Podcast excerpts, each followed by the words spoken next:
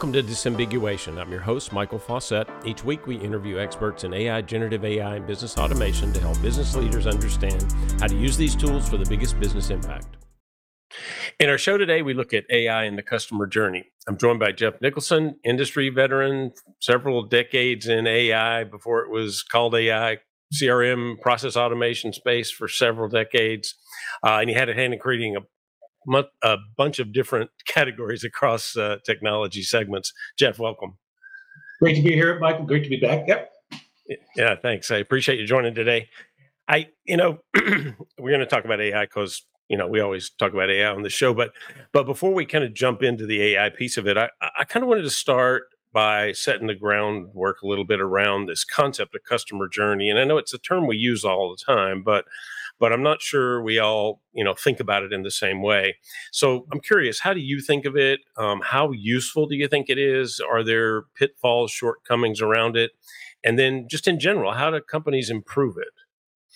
Well, I think it's a, it's an interesting and hot topic, especially when we're talking about the concept of, of AI, which is a lot of hype, a lot of noise, and many are looking for you know what's the practical application.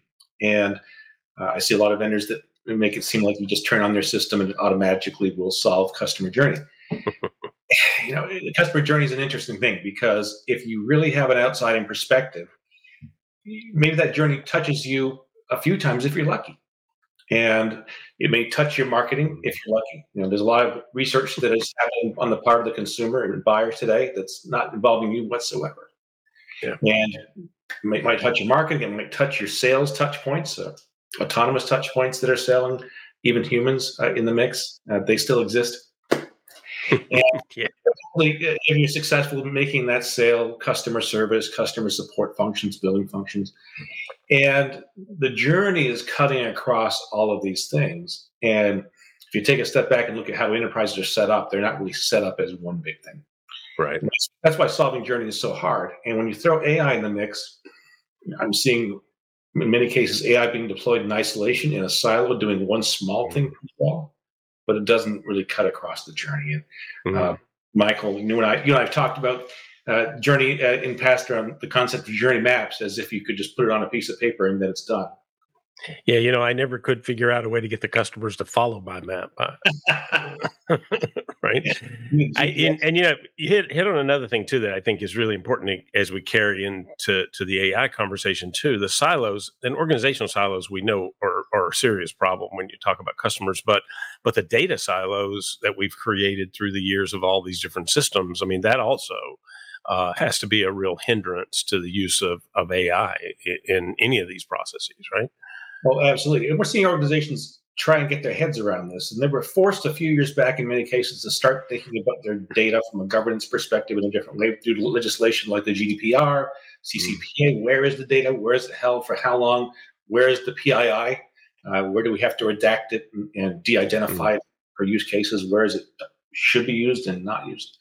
And so many businesses, thankfully, had a running start, but now that they were they're being mm. they were pushed right to the to the, to the race line uh, when it comes to AI and masses of questions that organizations have to solve for here when it comes for bias in your models. Are you using data that you should mm-hmm. using it in the right way? So yeah, all that uh, should be top of mind. Yeah, that makes sense. I mean, what as you start to think about AI and generative AI, which is obviously the topic of the year, um, what to you, what are the most exciting, promising ways that you're seeing companies use these tools to to build a better digital experience, enhance the customer journey? Well, there, there are quite a number of them uh, happening now, and I think what we should be looking for are those practical use cases. There are things that will happen someday at scale, but what are things today? We, we touched on well, we touched on marketing, we touched on sales, we touched on customer service, and I think there's use cases in each of these probably good to start with the marketing side. And one of the areas is kind of in the personalization zone, but not the kind that we've talked about in the past. Uh, you know, personalization's been around several decades, uh, right, Michael? And uh, starting from "Dear, insert your name here" in an email, and that was thought to. yeah. By the way, I, I, still get those, Michael. I don't know if you. Uh, oh, I do too. Believe me. yeah. um, so that's still out there, but then we got more clever, and we, we said, "Oh, this this offer uh, uh, is the, the offer of the week. And then we said, well, this offer is for you. And but it's the same offer we offer to everybody else in that segment. And maybe we customize the image to be because you clicked on Italy. Here's a picture of Italy, and, and that, that's all great stuff. Where I think it's going, Michael, is toward real individualization, mm-hmm. and uh, uh, you know, it is not just the marketing message that's going to be shaped here. Okay. What, what are your thoughts, Michael? Well, you know, I mean, you hit on the. I love the word individualization, and I, I've kind of bounced that around in my head for years when I think of personalization because I, I, you know, um, when you, I, I always have this story about one of our large uh, online retailers um, that um, that I, I'm a photographer. I buy high end photography equipment, and I've done that through this retailer and others for years. But one time I bought a Christmas present for my mom. It was a little $149 point and shoot camera. So now almost every day, at least weekly, I get an offer of here's our most popular, you know, little cameras. Here's another $119, $149 thing that you must want because one time 10 years ago you bought one. you know? Right. And I that drives me crazy actually because they have lots of data. Why don't they use it? Right. And, and that's generally the attitude. If, if, more and more customers are aware that you have their data, they're expecting it to at least use it to help them along that path. And if you get it wrong enough, they're going to take that right back. And, yeah, I mean that's that's the value proposition. Is uh, I give you, I let you use my data. I'm supposed to get something back, right? Precisely. So you know, AI is one of those areas that you can apply it to help you down that path. And uh, you know, really, there's some examples I'll, I'll, give. And if you look at how marketing teams are using AI to do, they, might be using it for to help them summarize content, right? To help them mm-hmm. write an abstract and take an ebook and boil it down to a nice little subject line. That's that's great stuff. But where it really has the opportunity to to help is actually taking it a step further to that individualization you talked about and consider that even the products that we're offering can change in that marketing message.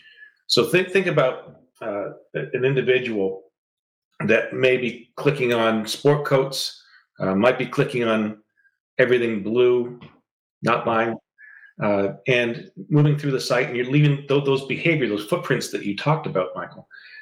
But we're just presenting the same things that we may or may not have in stock, frankly. Right.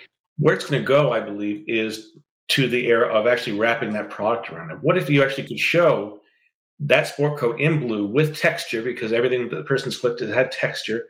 And it doesn't have three buttons it has two because everything has had two. And for some reason they're always clicking on a um, jacket with, with no pocket on it. Uh, well that doesn't exist. Mm-hmm. but with this technology there's ai that can actually generate that image. And the firefly are things that we're using today stable diffusion is another one michael. Mm-hmm.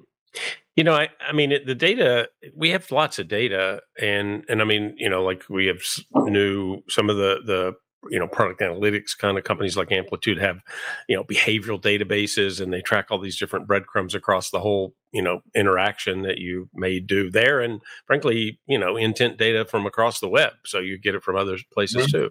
So it does seem like a logical time that we, we could now take that data and have an engine that can can really individualize that for each of the customers as they go across that experience, which is exciting, frankly. It, it absolutely is exciting. And it's, it's using it to wrap it around you. That individualization, it's not just a marketing message. So, hmm. again, that sport coat example, the product is built for you. It might take you 14 days to get it. And by the way, brands are doing Converse is letting uh, my daughter just ordered one, letting you design your own shoe, but you design yeah. This is where the, using those digital footprints at mass scale, you can produce these images using generative AI for image, not just text alone. Yeah. We're multimodal in many ways here, and present that.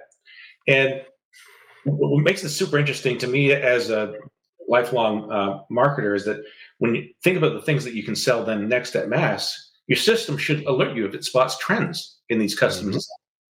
And then you can spin it full circle into uh, your segmentation strategies. Yet again and rinse and repeat rinse and repeat.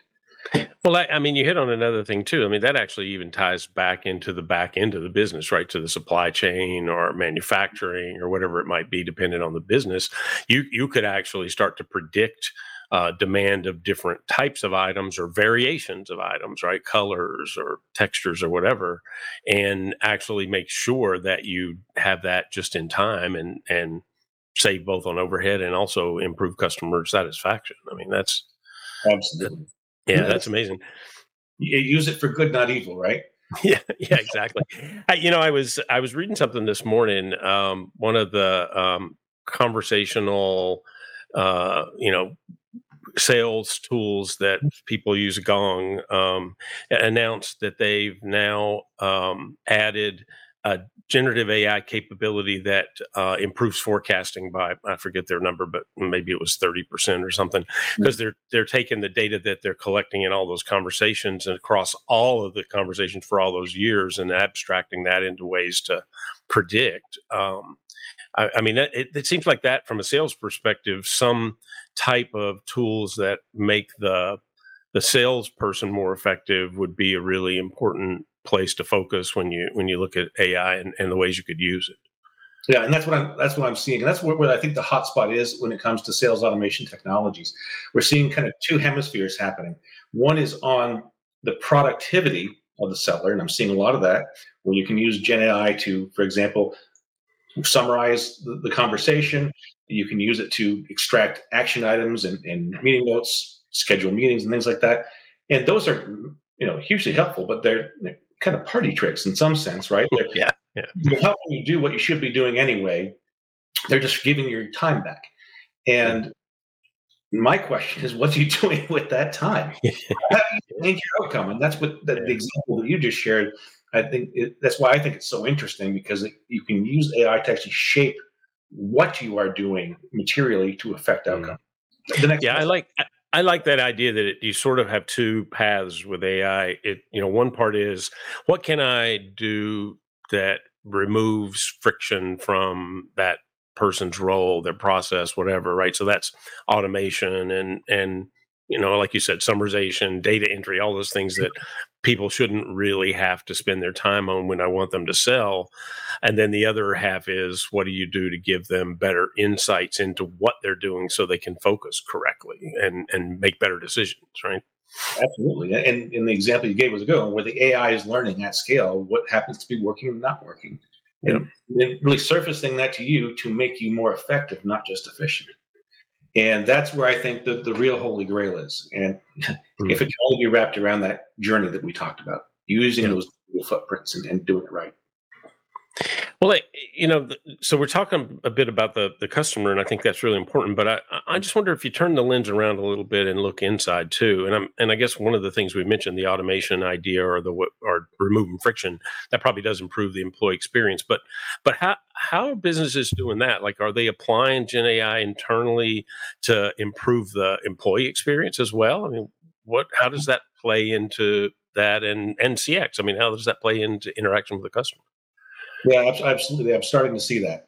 And you, you, if you think about, you know, the employee experience is part of the customer's journey. They are not just touching autonomous touch points; they're touching employee touch points, and they're going to have to surface insights to you from their enterprise applications, and, and by the way, for themselves, just in their daily life.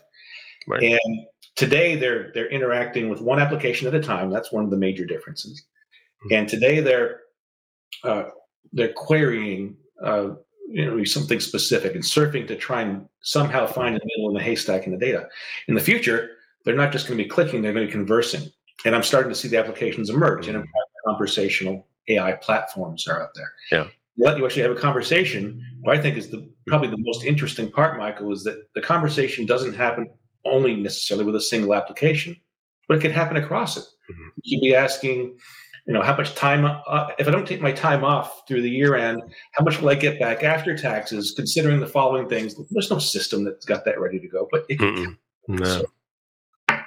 no or even even what you know if i if i change this in my process what does this do? Or if i you know whatever i can i can can i get rid of some of this data entry work or have an assistant that does things? I mean that to me that seems like that would make a big difference for the for the the um, the employee. And then if you took that into the customer service world, and you can you can literally give an assistant to that uh, employee that would help them solve customer problems faster, or actually you know be a part of the process. That that also seems like that improves both. It improves the employee experience and the customer experience. Oh, without a doubt. And for years, we've tried to surface kind of custom scripts into the screen for, for someone to read. Some of it dynamic on logic, but now Gen AI can actually surface something more meaningful, and even just think about knowledge articles and how they've typically been, and uh, your frontline employees trying to speak to a, customer at the very same time as they're reading content. yeah, that's 13 pages long. You know, yeah. it's, it's just a challenging job. Yeah. So if you can use Gen AI to summarize that, not just the article, but in the context of the customer query that's at hand right now, and here's what I think the issue is, then we're talking about something more magical. Yeah, I mean, the the I think the industry standard is uh, that a chat uh, customer support person on chat can handle I don't know three a good one can handle three to five interactions at a time. I mean, to me, I always thought that was crazy. Like I couldn't barely do one interaction at a time. But if I was trying to read things and figure out how to solve a problem, I mean, that could make a huge difference in my ability to to manage that many interactions at once. Well, absolutely. And, and, so it's not just what you can do at the same time. In my view, Michael, it's how you do it, and yeah. you wrap it around the journey. And you know, and all these different forms of Gen AI will will be able to help visual, audio, uh, text based, mm-hmm. all these uh, multimodal uh, emerging approaches that are, are popping up, and. Mm-hmm. Your, your ability to understand the context, wrap it around the customer is one of the major game changers that's coming. Yeah. Well, you know, one of the other things that I, as I was thinking about marketing, one of the things I was curious about, and you know, obviously from your perspective as a as a practitioner, how how do you keep because you've got you've got tools that generate emails and you've got email campaigns and you've got campaigns on social and you've got you know ebooks and content marketing and all this stuff. How do you keep the brand consistent? I mean is that something that we're worried about from a it seems to me like that could go in all sorts of crazy directions. Uh, you nailed it. And, and this is one of the greatest challenges and opportunities when it comes to gen ai and when you consider now effectively anybody can generate content from across systems. The danger is that, that that's just getting created and sent over the over the hill to your to your market to your customer without the checks and balances in place. Is is it hallucinating? Is it right? Is it in our brand tone? Mm-hmm. And actually, there's a there's a wonderful analyst at Gartner named Andrew Frank that has been doing some really forward-looking uh, thinking around the subject of brand, and he believes that it's not only going to be able to help you police that brand, as content is going out the door and understanding where things are on and off in terms of tone, uh, in terms of color, in terms of sharpness of image, all these types of interesting things. Mm. As it generates content, it, it, knows how to keep it in tone with your brand tone in a way, frankly, you could never even think of doing before at scale. Mm. So, so it actually lets you set guardrails that could increase the consistency in a way that you probably never could have done even in, in, one team let alone across all the organizational silos that you're talking about that do touch the customer uh, today. I mean that's yeah. It's always been a challenge it's always been a challenge michael for, for marketing teams with content going out the door in all different directions being created at all points across the organization. Now ai both is making that exponential so creating almost a bigger problem but it's also introducing a solution we've never had. Yeah, that makes sense. So that kind of brings me to another question, and I this just sort of hit me, and and I you know I know for for a while CDPs, you know, customer data platforms have been a big thing. People talk about them a lot. But every time I look at them, for the most part, now this is starting to change, I hope, they were talking about it from as a marketing tool. I mean, do you think that CDPs play a role in this from an AI perspective? Do they give you the capability perhaps to overcome some of these silos? And is that the right sort of way to think about it? Well, uh, there's there's some debate around the, the lifespan of CDPs and kind of where it's heading. I think ultimately it's around taking step step back and saying what is the data we have what's the data we have a right to use uh, and what does the customer expect us to have and how do we use that ethically in, in a way that's mm. proper for that customer respecting pii respecting all the different things we should be respecting uh, and having a, a, a, system of governance in place across all the data sources and mm. it's it's a major challenge There's, i wish yeah. there was there's a magic wand to that but it's one that every every CIO is going to have to face. Yeah. Well, one of my guests not long ago, we were talking about uh, compliance and and um, you know regulations and governance and that sort of thing. And one of the things he said that I, I thought was a really good lesson for for the audience, and and and I'll share it with you, see what you think. But but his uh, his statement really was companies have to be intentional about that governance and compliance process up mm-hmm. front. So as they're planning what they're going to do, they need to include that strategy at the time versus we have this thing working and now, oops, we need to we need to figure out a way to to comply. And that, it seems like a simple thing, but it also seems like something that probably is a thing that would be missed. It, it can easily be missed. And whenever you're thinking about data, what's interesting when you think about it is you don't need to use all the data all the time. Right need to use specific sets of data for specific use cases. So I always think about if you take a step back, what is the use case that you're even thinking of, and mm-hmm. how will it really impact the trajectory of that customer journey if you only could? And then what data do you need? And we just make sure you're focusing on the, the right problem. Yeah, that, I mean that again that makes sense, and and it seems like that could tie into best practices. And so, like, in fact, that's probably a good place to go next is to think about across those different functions. I mean, what are what are some of the best practices that you're seeing today for people that are integrating generative AI and AI systems into their into their customer management systems? Well, a couple. Uh, first and foremost, is is actually getting in the game. So not putting your head in the sand. Your mm-hmm. competition is doing these things to getting more efficient, more effective.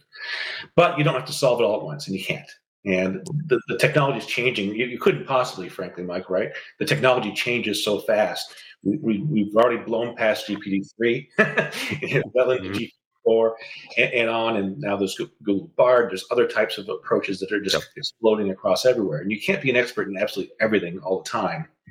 Uh, and so don't don't be overwhelmed by it, but get started. And when the way I think about these, you need to be implementing uh, systems of trust and that's trust in the systems from an employee standpoint so that you can achieve trust in, in what you're doing from a customer journey standpoint. And to do that, it, is about testing and learning. Let's test this out. Let's watch it closely. Make sure in the early days we do have humans in the mix. And I think of it very much like the, the old days of um, pro- progressive profiling, not the old days. You should still be doing that. yeah, right. Marketing, where you don't have it out of the gate of, of complete profile, but progressively you're building and you're learning, mm-hmm. learning, and you're continually getting a better picture. The same thing is happening over time when you're deploying these AI, where you have the humans in the mix. If you're finding that 100% of the time in this type of a setting, when we're using this AI, it's actually producing the right, uh, the right type of content and it's low risk. Mm. I can let that fly. But these other areas, I'm building confidence. I'm not quite there. And so you need to be able to regulate these things and build systems of hmm. trust over time. And uh, my advice is also not just from an employee standpoint, but also look at it from, from a customer standpoint. Try, if you can, to get feedback uh, from the content. But my advice is uh,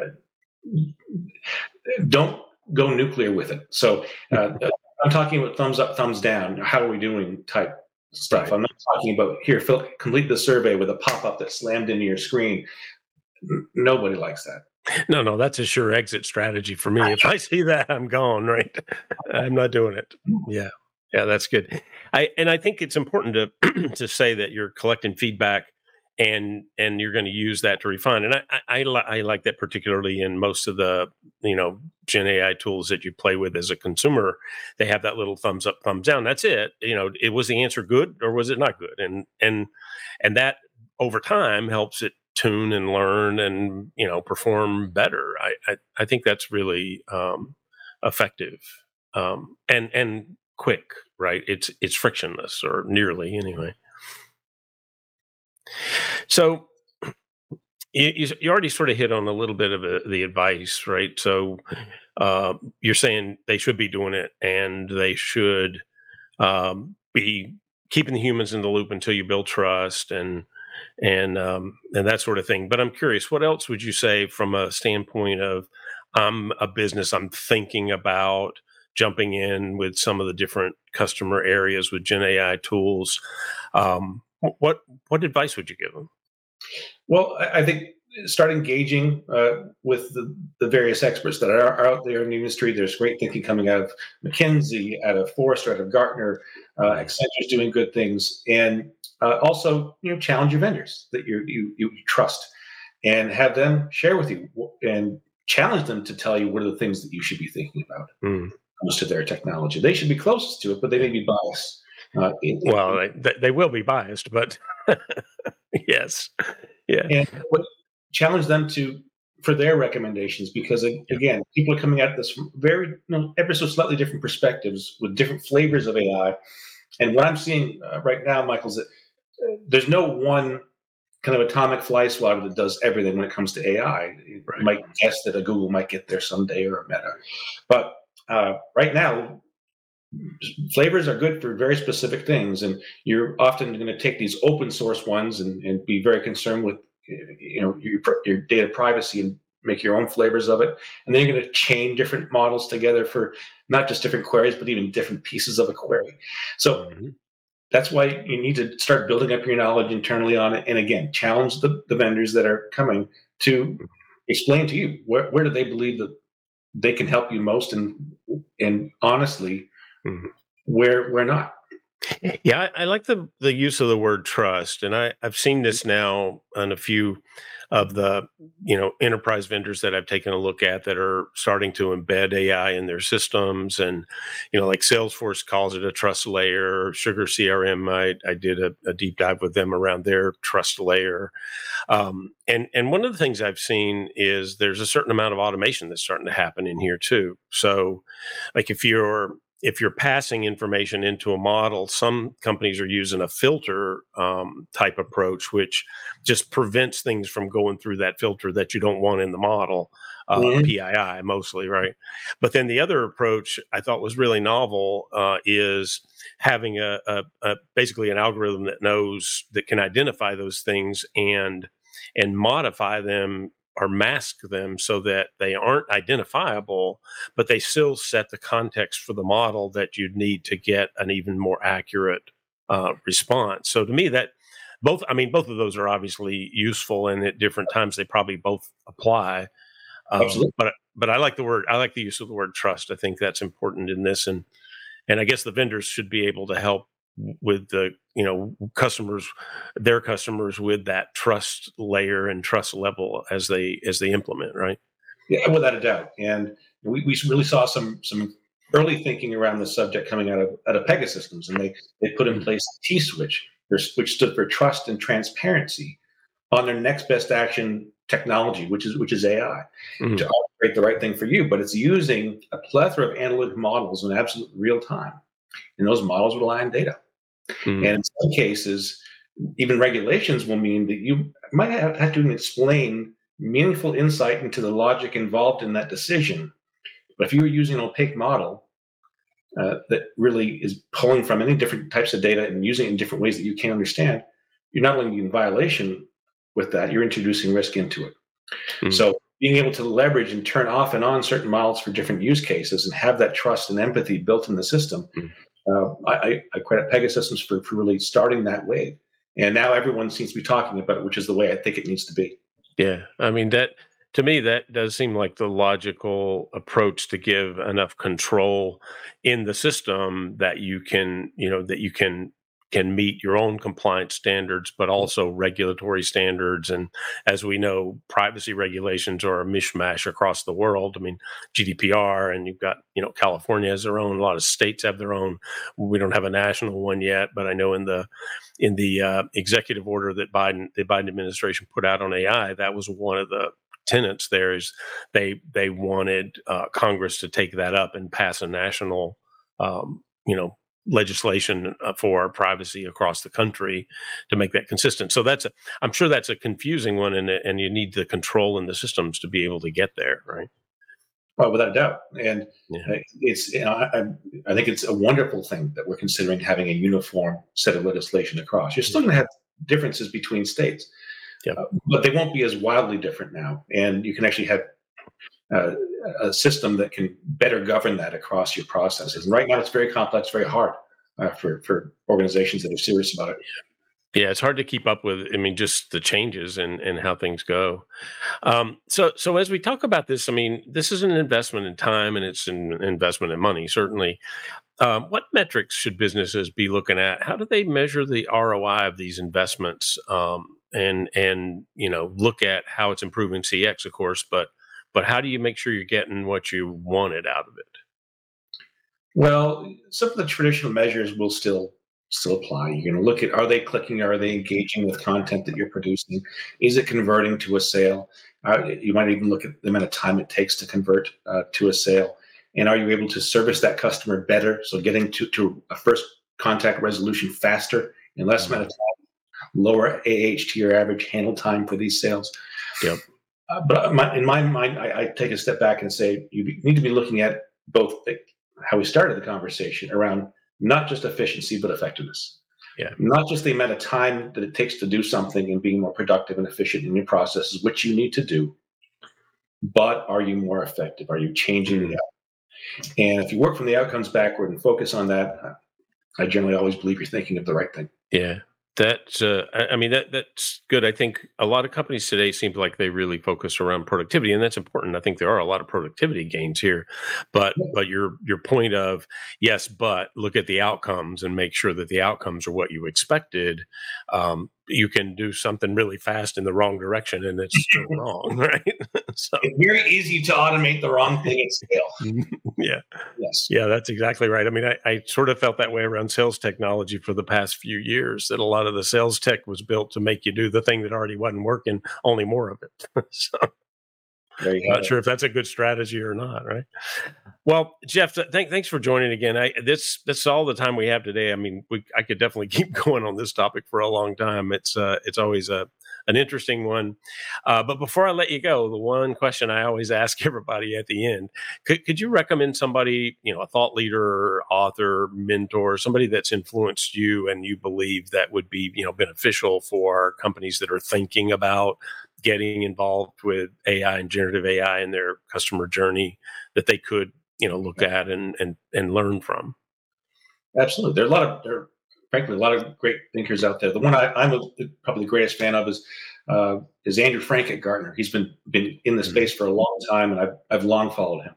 And he's the one that is thinking about things such as that brand aspect of where we can apply yep. these types of technologies and things that we can never possibly do before, much less at scale. And I think he's just really have, has a, just an incredible way of thinking about the opportunities and challenges. And uh, he's also featured, I believe, in, in a great podcast, uh, which is Gartner Hashtags. And if you're not following mm. that yet, I suggest you check it out. There are a number of great thinkers there. Penny Gillespie's there, Ben Bloom, others, and uh, it's it's always it always gets you thinking uh, in, in, a different way, which I think is great. Yeah, I do. I think that's great, and that's certainly in the world we're in. It changes so quickly. It's good to have some source that can kind of help you keep up and and keep that in the right context too. So that's great. Thanks. I really appreciate that. Um, so, Jeff, thanks for joining today. It's a great conversation. I really appreciate it. My pleasure, Mike. Always great. Thanks. And that's the show for this week. Thank you all for joining. Remember to hit that subscribe button. And for more on AI and other software research reports and posts, check out the arionresearch.com slash blog and slash research reports. And don't forget to join us next week. I'm Michael Fauscette, and this is the Disambiguation Podcast. Thank you.